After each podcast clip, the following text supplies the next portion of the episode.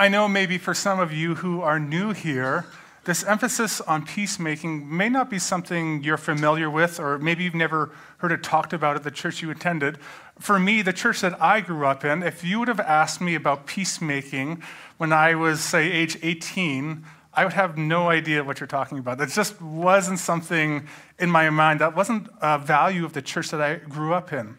And so I understand maybe if you have questions, concerns, you don't quite understand peacemaking, I'd encourage you to come talk to me, come talk to Pastor Tamil. Um, as I know that sometimes when we're learning new things, it's kind of, oh, is this, is this actually true? Is this part of Scripture? And so, you know, if, you're, if you have questions, feel free to come talk to us. I'd also encourage you, if you're struggling with this idea of peacemaking and you weren't here last week, uh, you can listen to my sermon from Matthew on peacemaking. I'm not sure about you, but I remember the first time I had a major conflict with someone. I'm not talking about like, you know, when I'm a child and, you know, a child steals your toy and you get really angry. I mean like a real conflict where kind of a grudge began to settle in my heart. I was 13 at the time, and of course, I did many dumb things before that age, but I never really had any major conflicts up until that age. And this is the first time I can remember where sin really took hold in my heart. Of course, I sinned before that, but often, you know, I'd ask for forgiveness, or usually it was small things. But this was probably, I would say, the first time that I can remember sin actually taking a hold in my heart for a long time. I can remember the day, it was in Edmonton. I was 13 years old, come to the end of summer, and my brother was leaving for Bible college. My brother was six years older than I was. My brother and I were very close growing up. Even though he was six years older, we would spend a lot of time together. We would um, you know, go mountain biking. We would play Lego, play video games. You know, kind of as boy, brothers do, you get up to mischievousness and you know, make your parents a bit crazy. Um, but him leaving, I remember, changed all that.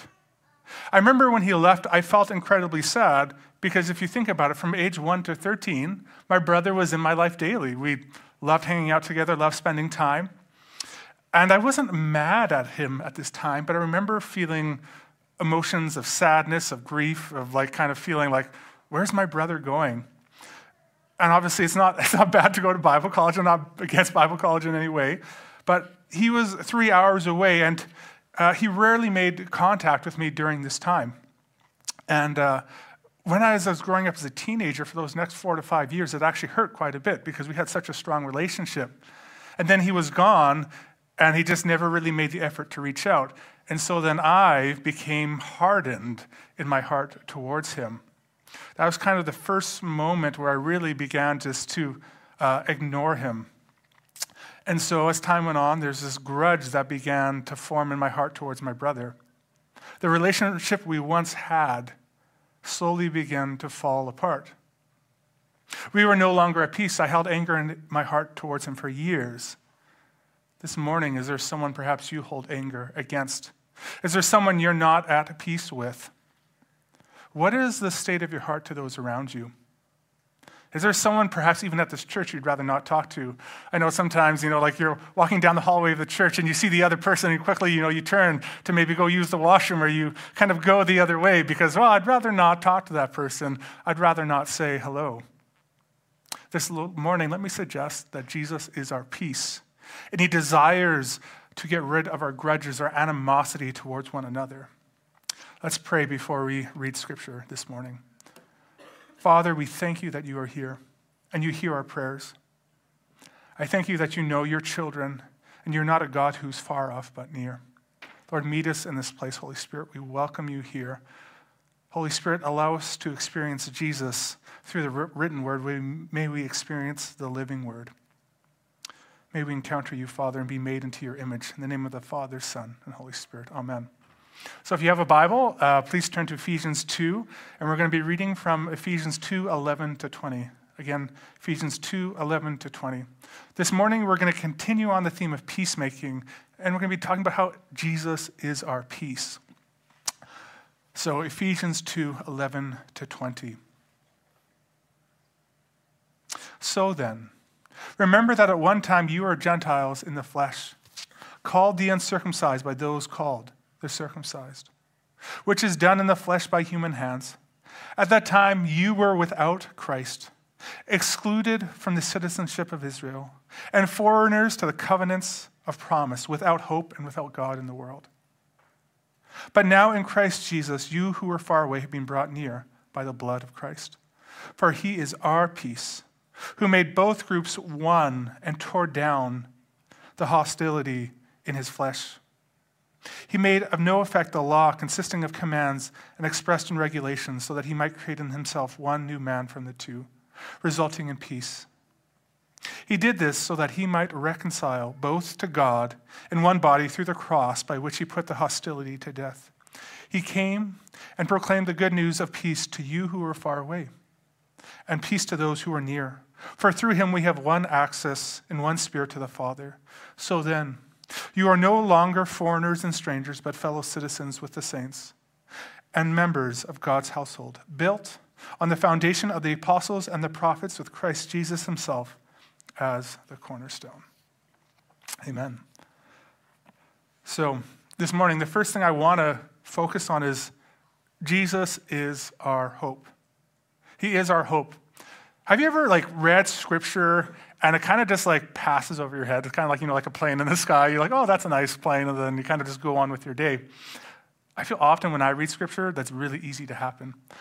I was raised in a pastor's home. So, as you can imagine, a pastor's home, there was a lot of scripture. Do devotions every morning with my dad. He would do it with us as a family. And kind of over time, scripture just kind of became boring. It became kind of bland.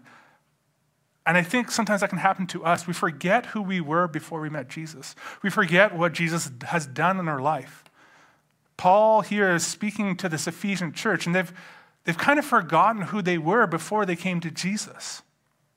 And Paul's reminding him, the Ephesian church, that they had no hope without Jesus before. And I know sometimes when we talk about having no hope without Jesus, or when we talk about sin and the need for a Savior, sometimes it can be uncomfortable. It's not very Canadian like. But the fact is, it is the truth. The passage preceding this in chapter 2 declares that we were dead in sin.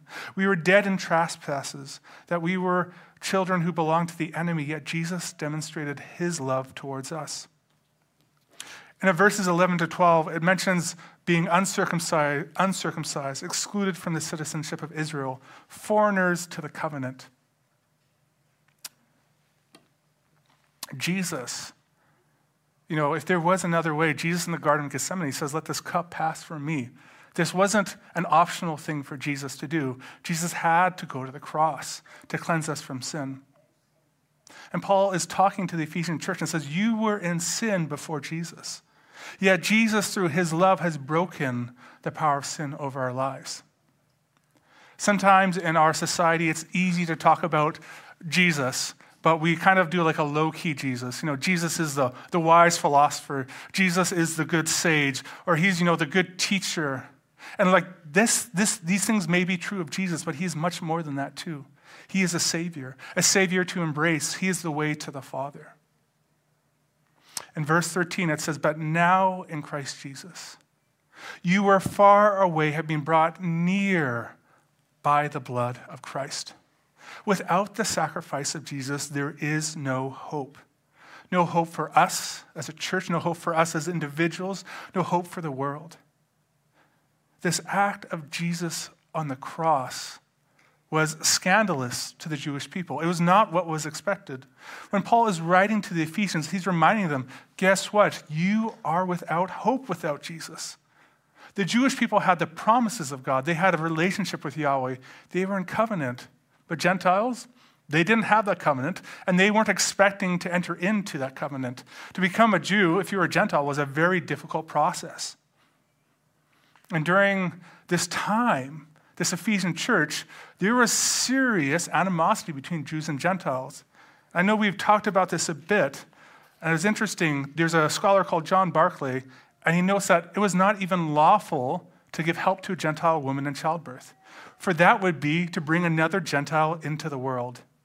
He goes on to say the barrier between Jews and Gentiles was absolute. If a Jew married a Gentile, the funeral of that Jew was carried out. End quote. The fact that we've been brought into covenant with God was a scandalous act, something that was not expected to happen. It's easy to forget who we were before Jesus. I know it's easy for me because I was raised in a pastor's home. I just took Jesus for granted. Jesus, is he our hope? Or is it easy to forget and kind of become passe with Jesus? With my brother, for years as a teenager and some young adult years, I'd forgotten the hope of Jesus. I got jaded against my brother. I began to kind of center my relationship on my hurts towards my brother instead of centering myself on Jesus. If I would have centered myself on Jesus, I think I would have realized I need to forgive. I need to let go of the grudge I had towards him. Are we centered in Jesus? Or are we maybe centered in something else? Centered in our grudge and our hurts? There was a time I've said in my sermons that I went through a time of kind of deconstruction. I know this can sometimes be a dirty word, but let me say the one thing that kept me grounded in my time of questioning, my time of doubt for two years was Jesus. I remember saying to Jesus, I don't know about everything I've been taught about Christianity. I don't know if it's true, but I know that you're real. And that was kind of how I forged ahead and just trying to seek after Jesus and to know him. Is Jesus our center? Or maybe our grudge, our hurt towards someone else is actually what is the main thing in our relationship. Second point Jesus is our reconciliation. Jesus is our reconciliation. Ephesians 2 14 to 17. For he is our peace, who made both groups one and tore down the dividing wall of hostility in his flesh.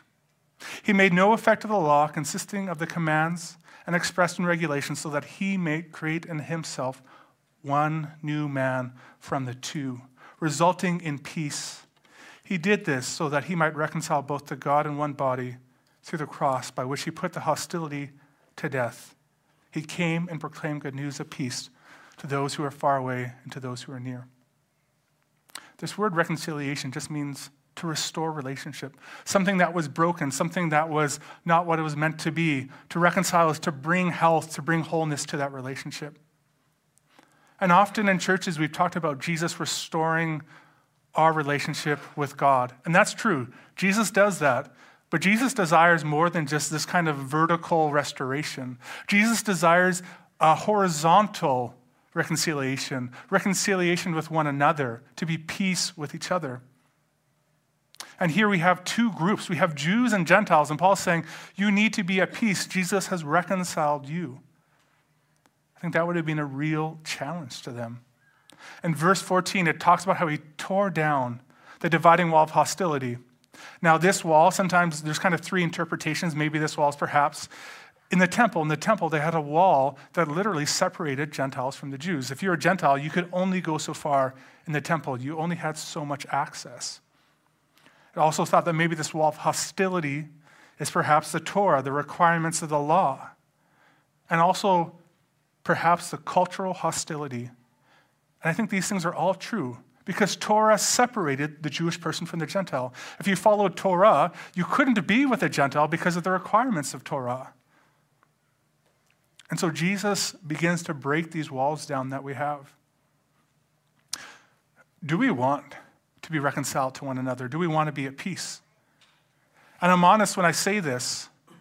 I, as a pastor's kid growing up in a church, I know that this isn't always true. I've grown up in church. I know times when people are angry at one another, when they gossip behind other people's back.